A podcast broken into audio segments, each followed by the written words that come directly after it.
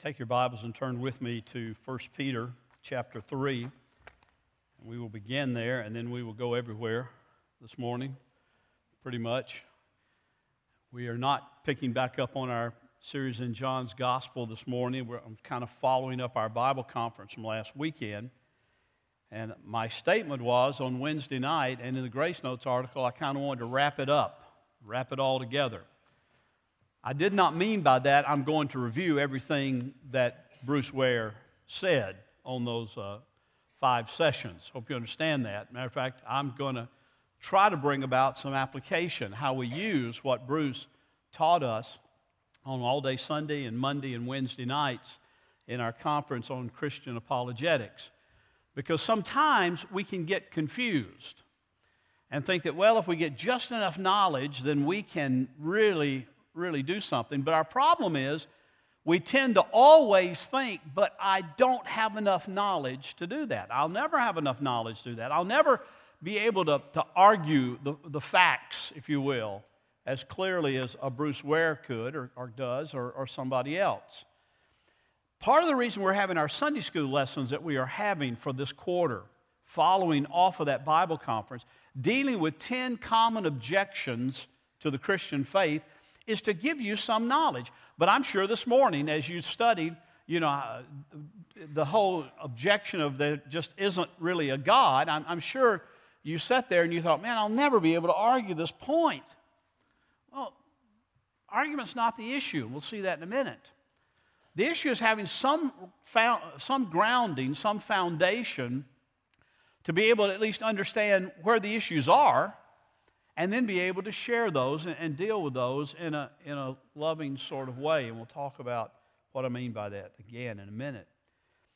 But, if you remember, we sort of based the, the foundation for both Sunday school and the conference last weekend on this passage out of 1 Peter. 1 Peter chapter 3 and verse 15 and, verses 15 and 16, where the Apostle Peter writes, But sanctify Christ as Lord in your hearts, always being ready to make a defense to everyone who asks you to give an account for the hope that is in you, yet with gentleness and with reverence. And, and keep a good conscience, so that in the thing in which you are slandered, those who revile your good behavior in Christ will be put to shame. Now, the Apostle Peter there makes several statements that are important to understand as a basis for understanding, if you will, apologetic evangelism or apologetically sharing the faith. And the first thing is you need to understand that it begins by acknowledging Christ as Lord. Peter says, sanctify Christ as Lord in your hearts. Now, by that, it doesn't mean make him Lord because Jesus is Lord. That's a, that's a foundational understanding. As we sang this morning, he's the author of creation, he's the Lord of every man. That's every man, every woman on the face of the earth. He is Lord over all things, whether they're acknowledged or not, whether they see that or not, whether they sanctify him as that or not. And the word sanctify there just literally means to set apart in your life you acknowledge, you set apart Christ as you, your Lord. You say, He is Lord over all things, and He reigns supreme in my life. And you desire for that to be a reality on an everyday experience. Sanctify Christ as Lord in your hearts. And then he comes back with the practical side, always being ready to make a defense. Now, Bruce Ware made the point that that word defense there can also mean, mean advocating always being ready to advocate the truth, always being to ad, be ready to advocate to everyone who asks you to give an account for the hope that is in you. In other words, why are you a believer? Now, I realize that in modern day Christianity, beginning back in the early 1900s and mid 1900s particularly, there, there was a real movement, or sort of what I call the, the kumbaya experience of the church, where it's just kind of let's just all stand around, hold hands, and feel like we feel God. Singing kumbaya and having this tingly feeling in my spine that, that and we've made that basic Christianity. We need to understand that that is not what the scripture says about our walk with Christ. As a matter of fact, if you listen to what Jesus said in, in Matthew chapter 22, verse 37, you might want to jot that down. You don't have time to run to all these verses with me. But Jesus said to him, that is, those who are asking, You shall love the Lord your God with all your heart, with all your soul, and get this, and with all your mind. Christianity is not to be just some feeling religion. It's not to be some feeling relationship that you sit around and just say, Well, I feel good about feeling good. I feel good about Jesus. You're, you're supposed to use your mind as well as your heart and your soul to know Him and know the truth and, and apply that truth in your own life. Love Him with all your heart, soul, and mind. So that's why we study apologetics. That's a part of uh, engaging and energizing the mind to understand these things. Jude, in his little epistle in verse 3, made this statement. He said, I found it necessary to write to you, exhorting you to contend earnestly for the faith which was once for all delivered to the saints. Verse 3 in Jude. Jude only has one chapter. So, verse 3. I, I felt it necessary to encourage you, to exhort you, to plead with you, to contend earnestly as a body of believers, as the church, to contend earnestly for the truths, the faith that was once for all delivered to the saints. That is, through Christ and through his apostles. We live in a day where, quite honestly, that faith that was delivered to the apostles has been watered down, stretched out, turned around, turned on its head, and many people that profess to be churches across this land are not proclaiming that truth and thus disqualifying themselves to even be called a church. Also, the Apostle Paul said in 2 Corinthians 10 5, he said, We, we demolish arguments with with every pretension that sets itself up against the knowledge of God. Excuse me, we demolish arguments and every pretension that sets itself up against the knowledge of God. And we take captive every thought to make it obedient to Christ. Paul is just simply saying there, listen, if you want to be effective apologists, if you want to be effective witnesses, if you want to be effective to what God has called us to do and to be, then you must capture every thought in Christ. You do that by knowing His Word, studying His Word, talking about the hard issues of His Word. And, and, and we won't always agree on everything. You know, I, I, I got all sorts of looks when, uh, Wednesday night during the question and answer time on one of Bruce's answers. And I knew what everybody was looking at, but they weren't saying, Does he really believe that? They were saying, Do you believe that? Well, no, I actually don't. I, we disagree on that. It's not an essential. I'm talking about the, the literal 24 hour day of creation. That's not an essential of the faith. That's a matter of, of, of, an area where we will have firm discussions, and I assure you that in the car going back and forth to Louisville, we had some firm discussions on that one issue. Actually, before he mentioned it here, we had some firm discussions, but I didn't say, now don't you say that because that's what he believes, and, and he has a right to express those opinions. And, and I have a right to disagree. We don't, we don't disagree on the evolution creation aspect. We both believe in fiat creation that God created. But you, you can't, you, you gotta, you've got to get into the Word. You've got to ca- uh, capture every thought that you have to the Lordship of Christ if you really want to be an effective apologist, evangelist, witness Christian in the world in which we live. I think Solomon gives us some real good advice on how to approach this in several different ways. And I'll just give you four points that Solomon makes and give you some references to go with it. But I think it's important that we hear Solomon and think about Solomon when we think about learning apologetics in order to share the gospel with other people. First of all, Solomon makes it very clear that we're not to be argumentative. In, other, in fact, Solomon would go so far as to say avoid the argument. Avoid an argument. Don't get so heated and so embroiled in this thing that your, your, your blood pressure goes up and you get angry and you start fighting with people. That's not the point. Solomon said in Proverbs 17 14, he said, starting a quarrel is like breaching a dam. You know what happens when you breach a dam? You know, the Wolf Creek Dam they were afraid was going to breach, and they lowered the water to fix it. If it had breached, you know what would happen to Nashville? It would no longer be a large city. It would be a third world country for a while. You know, water would flow, it destroy things. Solomon says, you know, don't, starting a quarrel is like breaching a dam, so drop the matter before a dispute breaks out. He's simply saying, don't argue. If it gets to that point, say, look, we need to talk about this later. We need to back away from this. We don't need to get angry with one another. We just need to talk this thing through. Now, you and I have had discussions, some of us individually, uh, theological discussions, and, and we differ on things, but we still love each other and we don't argue about it. We talk about it. And that's how we're to be in our understanding. Secondly, the, um, and we even looked at that in, in our scripture reading this morning. Uh, David said it also, as well as Solomon. But Solomon says, Be sure and pay attention and recognize a fool. Now, if you're a child here this morning, I realize your parents tell you don't ever call anybody a fool. We don't call people fool, but God, as God, has the right to do that. And He does that. In, in Psalm uh, 53 that we read this morning, the fool has said in his heart, There is no God. And, and, that is, and, and, and the psalmist there is not talking so much about, uh, David's not talking so much about the, the uh, Richard Dawkins of our world that go around saying, There is no God, there is no God, I don't believe in God. He's not talking about the radical atheist. The, the, the wording of this word is even much more common to Somerset, Kentucky than that. The fool has said in his heart, There is no God. In his heart means that he just kind of lives as though God doesn't really matter. He doesn't pay homage to God. He doesn't pay allegiance to God. He doesn't acknowledge God. He, he accepts all of his blessings as, boy, I did this for myself or whatever, not as blessings from God. But Solomon told us in 14:7 of, of Proverbs, stay away from a foolish man, for, for you will not find knowledge on his lips. The fool has said in his heart, There is no God.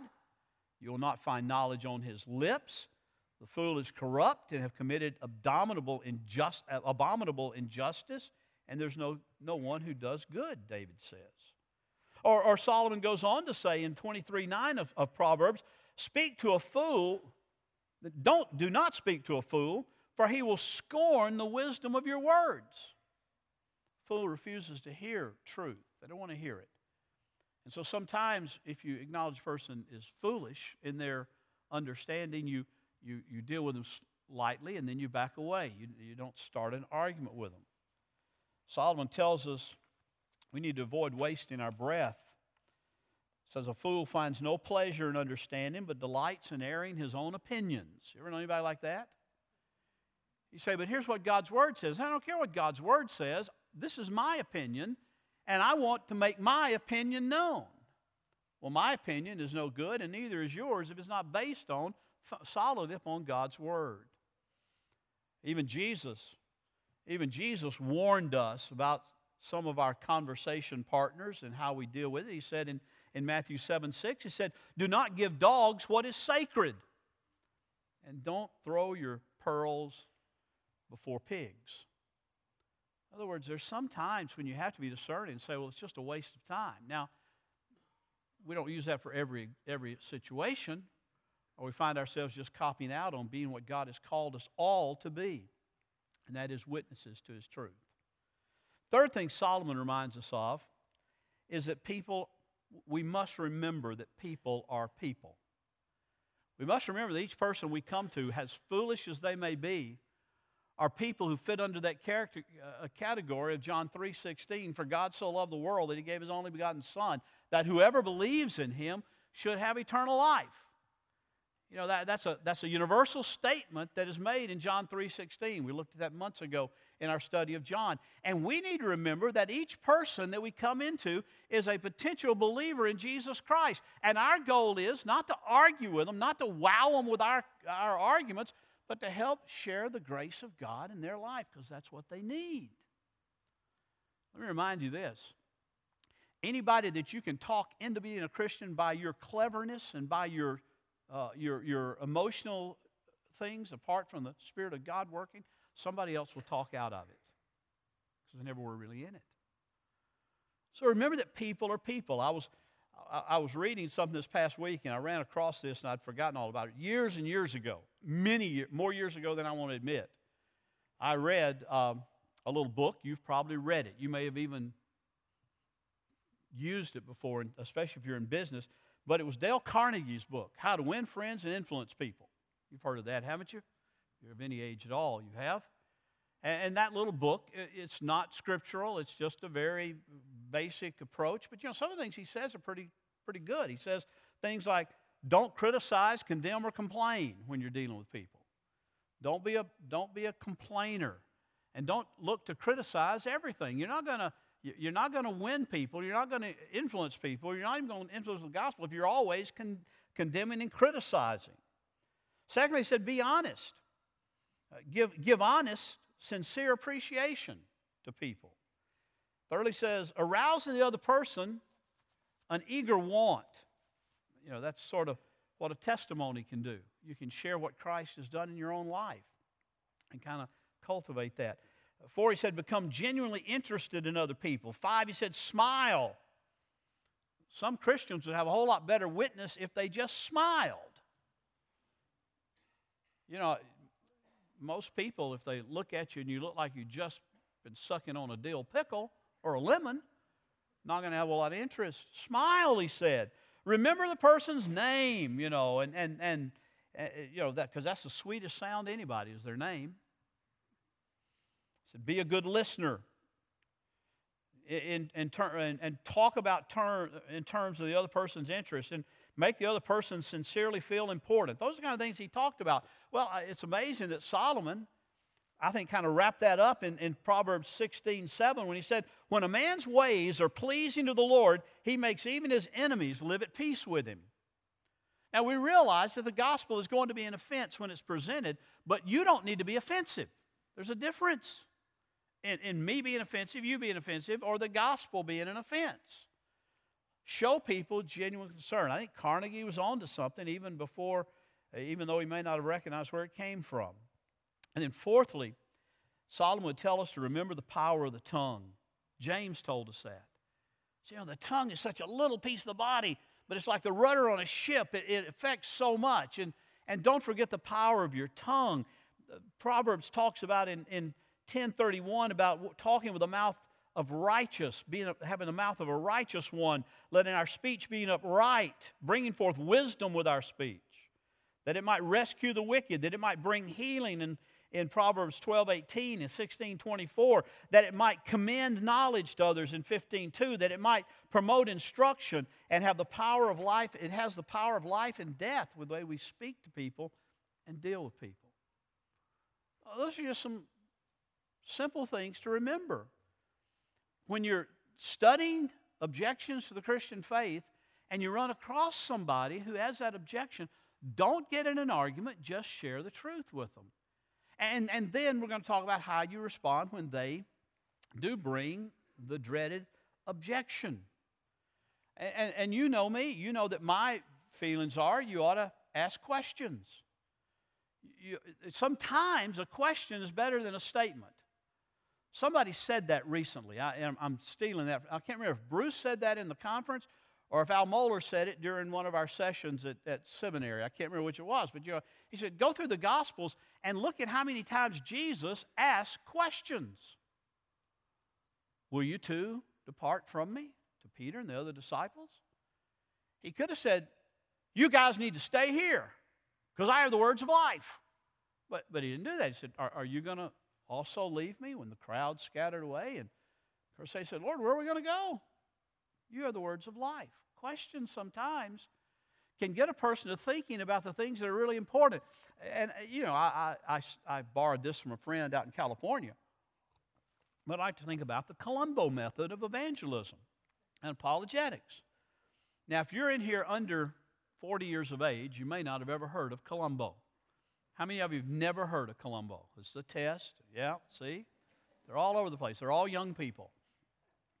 Well, you need to go to a DVD rental store and rent some Columbo. That's all I got to say. Columbo was a disheveled, bumbling detective.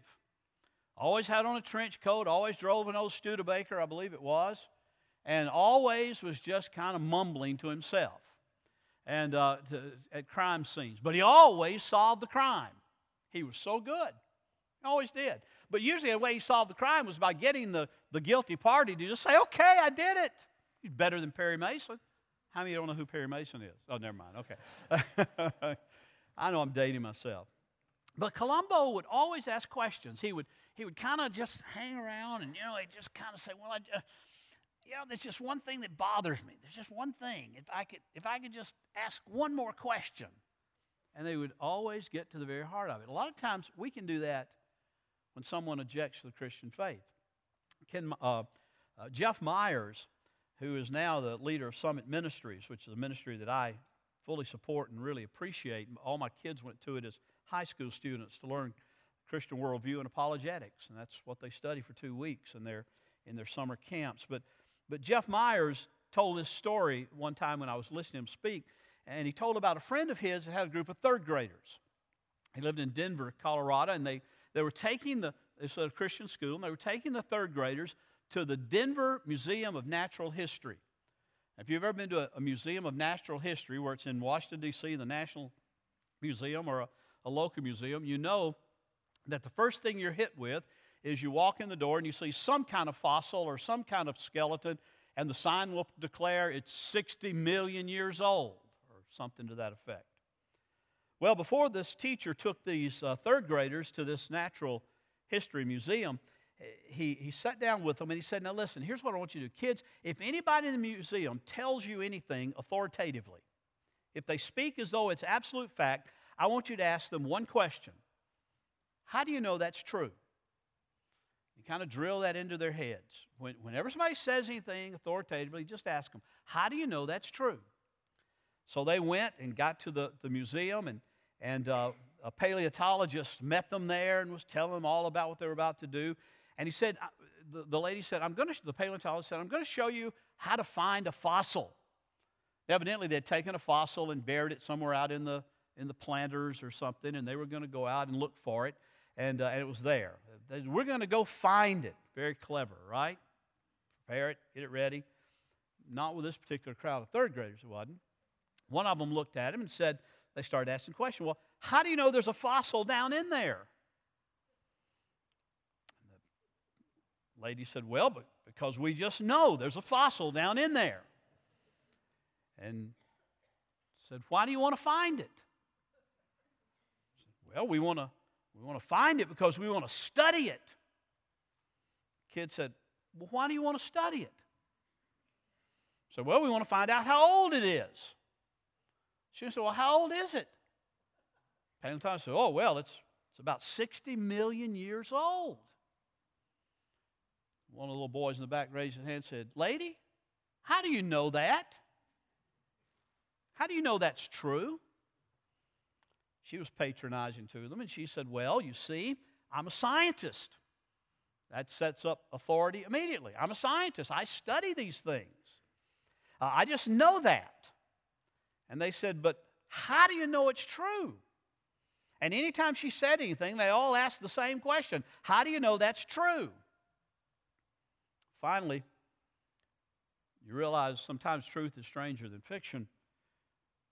They looked at her and said, One last time, how do you know that's true? And she threw down her tools, glared at the children, and said, Look, children, I don't know, okay? I just work here.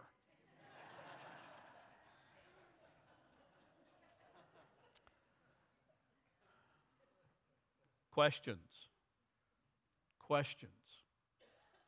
Somebody says to you, there, there are really four Columbo questions that you can ask people in any kind of discussion to get the burden of proof on them to defend their position. I don't believe there's a God. You can ask, first of all, what do you mean by that? Well, I don't believe there's an old man sitting up somewhere in space on a throne and he's just sitting there with a long white beard, just kind of throwing thunderbolts and lightning strikes down. Okay, I don't believe in that kind of God either. So, okay, we found a common ground. But what do you mean by that? You know, I believe that all people are basically good. What do you mean by that? Well, I just, you know, are they, are, so there is no evil in the world? There is no bad people? Oh, no, they're bad people, but it's not their fault. Oh, really? Yeah, they just had a bad education or bad upbringing. It's their environment. You know, you, you get them talking and get them thinking about what do you mean by that?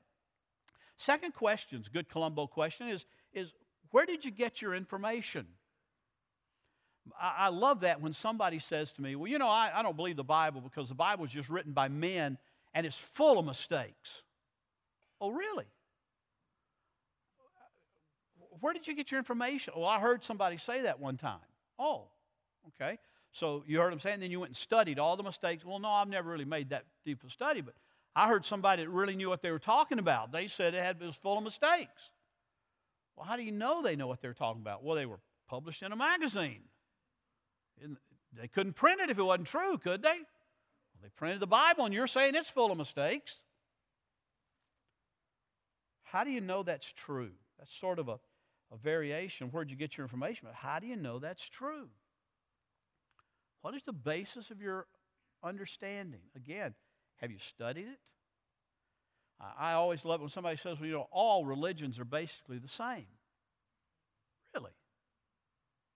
How do you know that's true? Well, I just know that all religions teach love and charity and and that was Jesus' basic teaching, wasn't it? He just came and said, just love everybody and don't try to tell everybody what to do. I had somebody tell me that two weeks ago. I said, Really? Is that what Jesus Have you studied the teachings of Jesus? Well, I know that everybody's already told me that he just came to teach love and peace. What about when he said, I didn't come to bring peace, I came to bring a sword?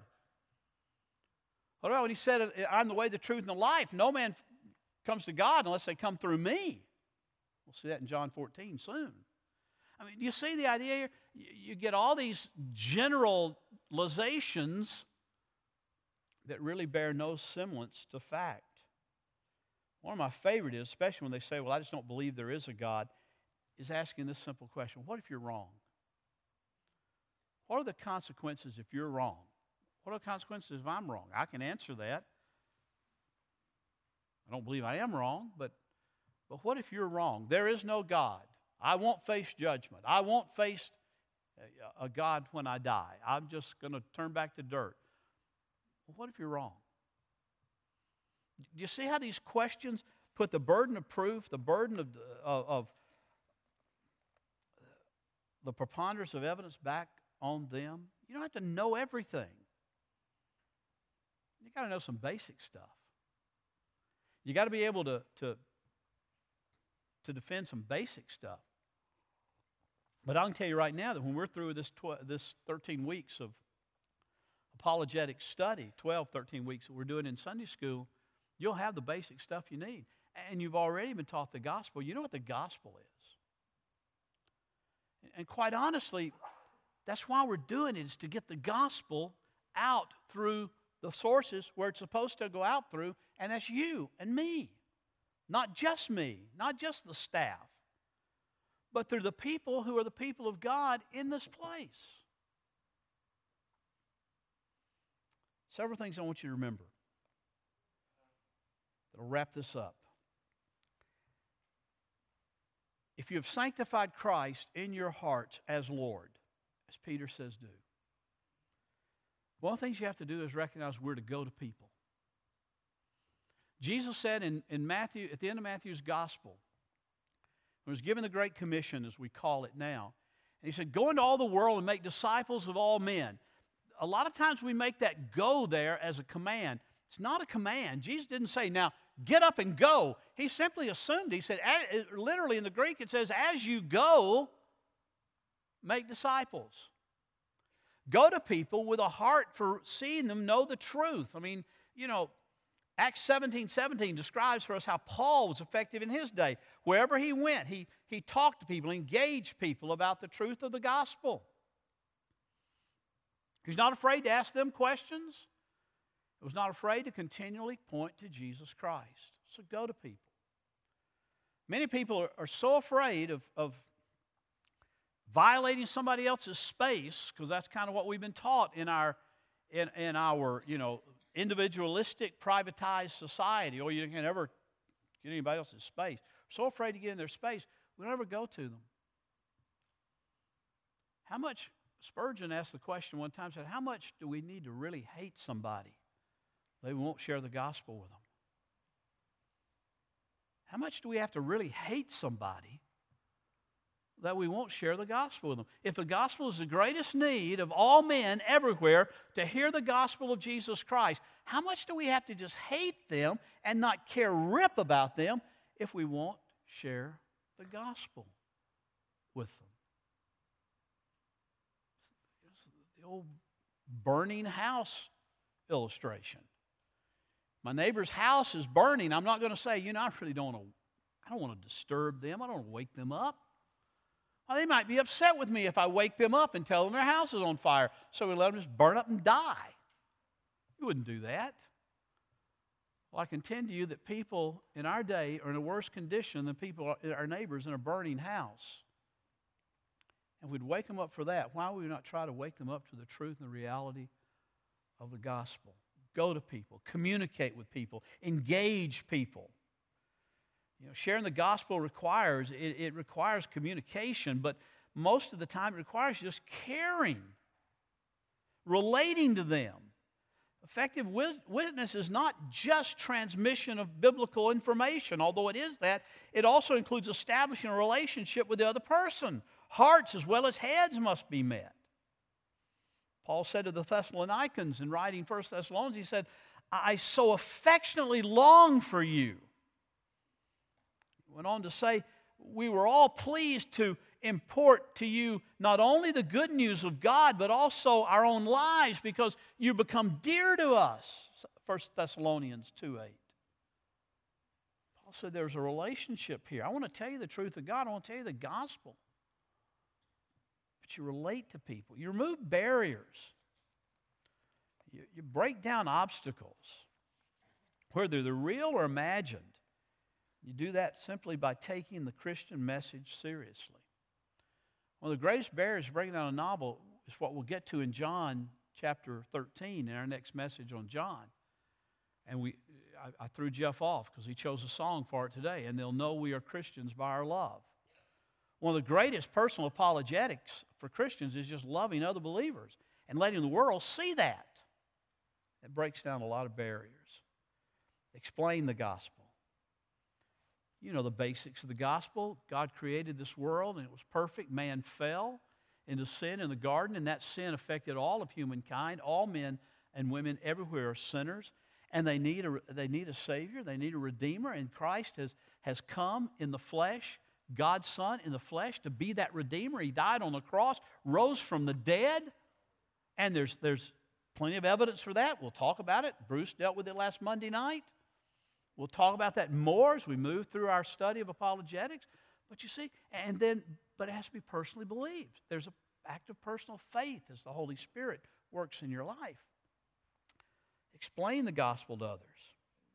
Now, my favorite passage about that, I think, is Acts chapter 16, verse 14, where it's Paul is out by the riverside preaching and teaching, and Lydia is there, and a, a group of other women, and Lydia was a seller of purple. She was a, she was a, a woman of commerce. And, and the verse says, The Lord opened her heart so that she heeded the things which were spoken by Paul.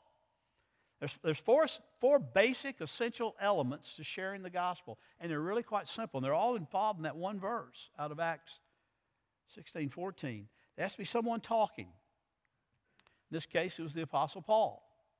He opened his mouth and he taught these things. Paul was speaking. Then there has to be these things. That's the gospel message. I just gave you the 10 second rundown on the message. There has to be someone talking, things spoken, the gospel, someone listening and the Lord working upon them and them believing. That's what happened in Lydia's life. You know, many of us say, well, we just can't share the gospel. We can't do evangelistic apologetics or apologetical evangelism. We can't do that because we're, afraid people won't respond. Listen, that's not your, that's not your responsibility.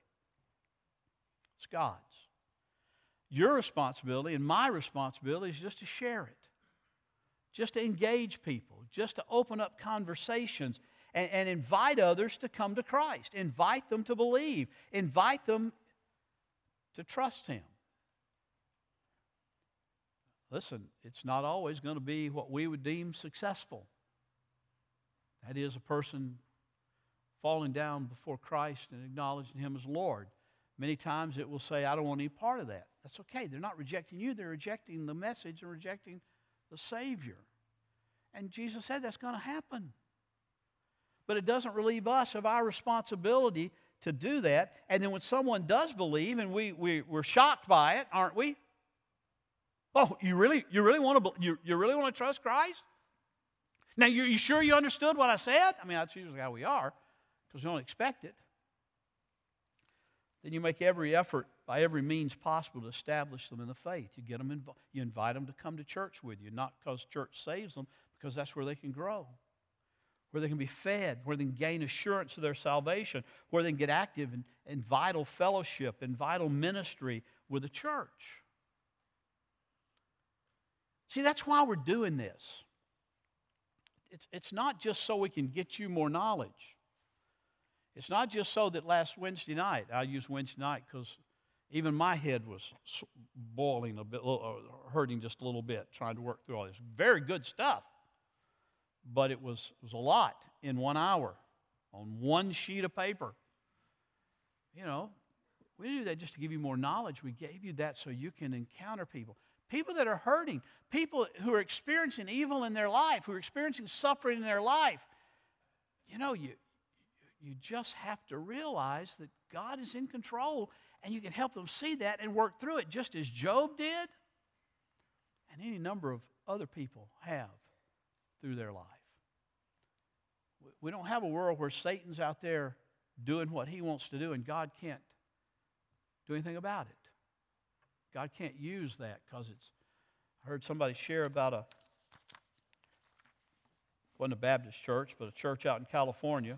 There are Baptist churches in California, but this wasn't one of them had a new pastor, and they brought a guy in who said he was a prophet, and he laid his hands on the guy, and, and, and this guy, this prophet, prophesied over the pastor. It's a large church in, in Los Angeles area, and said, said, This man is going to be a prophet to the nations. No, he's going to, to, to the nation. No, he's going to be a prophet to the nations, to the whole world. He's going to speak for God, and millions are going to believe. I'm not making this up. 30 seconds later, the pastor on whose hands were being laid had a stroke, killed over, and died. The prophet said, Oh, I, I was telling the truth. I, I was right, but Satan killed him. You know? Well, that is incongruous with Christian faith, folks, and with biblical truth.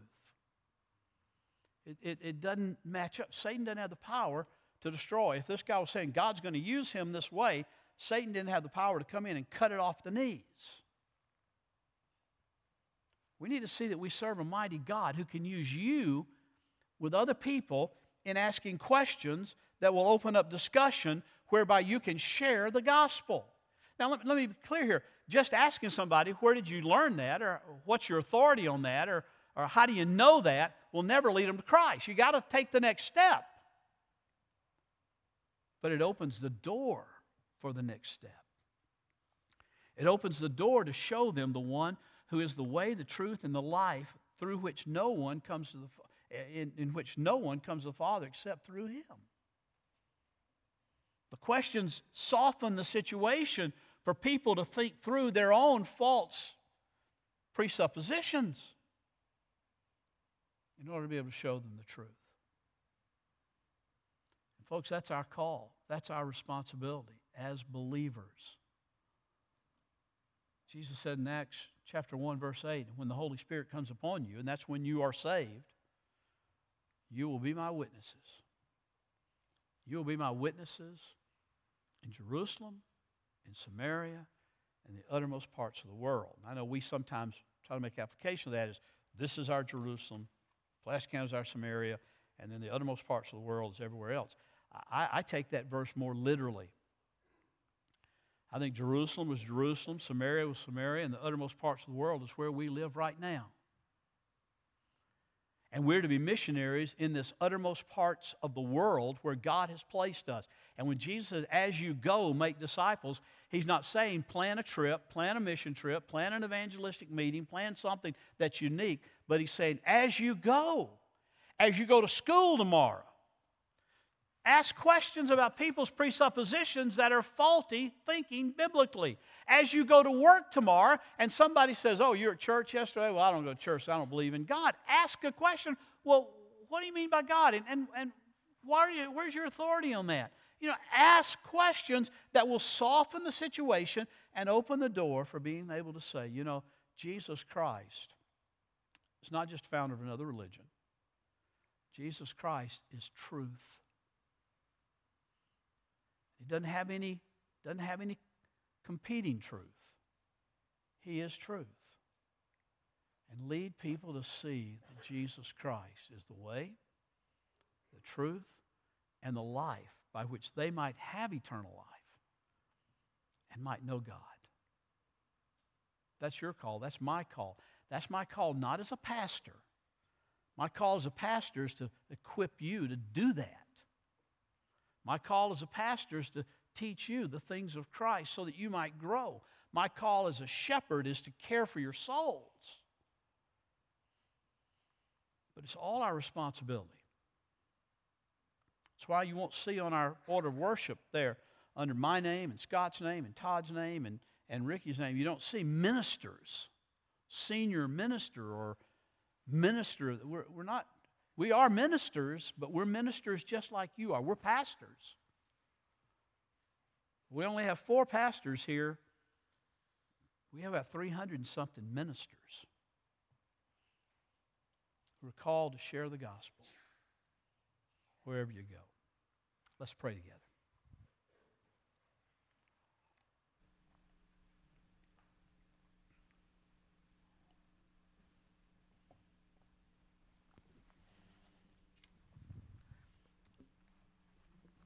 Father, that's a lot to talk about this morning. But help us, Lord, to recognize that we get equipped to be effective for the gospel. That as we sanctify Christ as Lord in our hearts, we acknowledge you as Lord. Maybe we need to bring that down to our vernacular day. We acknowledge you as boss of our life ruler of our life. We set you apart as that for your glory and for our good. And Lord, as you are Lord working within us, teaching us your truth, Lord, you will use us in the lives of those around us. Use us, O oh Lord, we pray in Jesus' name. Amen.